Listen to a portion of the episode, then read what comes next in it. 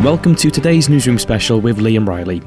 For many, scribbled at the top of every New Year's resolution list is one of the most popular commitments: lose weight. On average, 48% of the UK are expected to bulk buy cabbage and pay a visit to their local gym this new year. Additionally, 61% of men and women enjoy starting a diet and feel motivated and determined.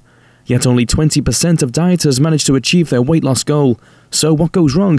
How can we break our never-ending dieting cycles? Joining us on the line was Jane Mitchell, weight loss expert, nutrition coach, author and the founder of Jane Plan, to tell us more on how we can succeed and maintain our weight loss resolutions. Can you start by telling us how many people in our area will be trying to lose weight this month? Well, about 48% of the UK population are actually trying to lose weight. So it's 48% of your area, which is a heck of a lot of people. That's almost pretty much one in two people that you see in the street have made a pledge that they're going to lose weight in January. It certainly is. I might be one of those 48% as well, to be honest. But why are we so obsessed with losing weight in New Year but fail to keep motivated? I think what happens at New Year is January and New Year is a time of new beginnings.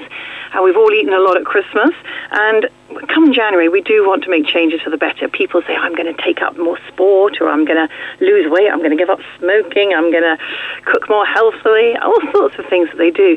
So it's natural at this time of year, when it's about new beginnings, to want to make a significant change in our life. And because I guess so many of us are overweight, it's not surprising that's top of everyone's list. But we see a lot of fad diets this year, and what is the problem with these short-term restrictive diets that we see?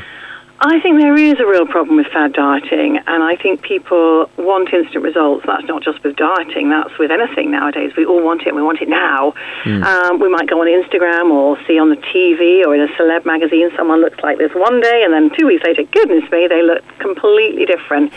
And it's just not realistic, and I think it sets us up for failure a little bit. So we look to a fad diet to give us a short-term fix and give us the results we want. The chances are it won't, and if it does, the chances are the weight will go back on again. And that's the sort of thing, when I say fad diet, I'm thinking soup-based diets, dry food diets, shakes, bars, diets that remove an entire food group, like cutting out carbohydrates, or diets that rely very heavily on individual food groups, like, I'm only going to eat protein for a month. Those are sort of things that just do not work long-term. And I suppose when these diets do fail, it makes people feel less motivated to carry on, to keep trying to lose weight again.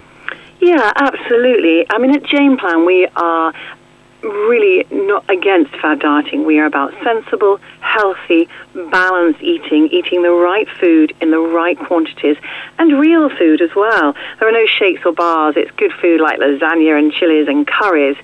But when people do a fad diet and they fail, yes, they do feel demotivated.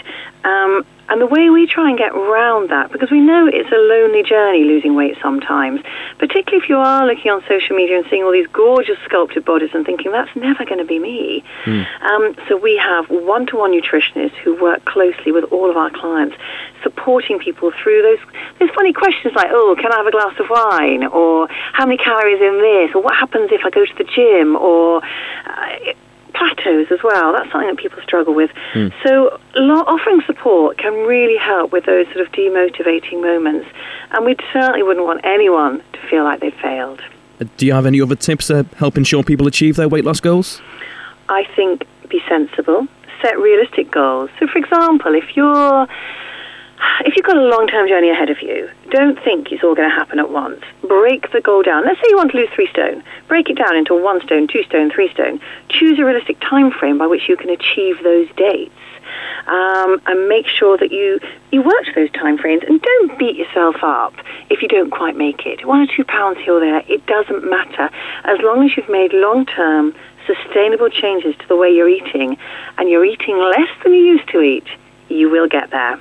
Some good advice there. Is there anywhere our listeners can go for more information? Absolutely. I mean, I would definitely recommend visiting www.janeplan.com.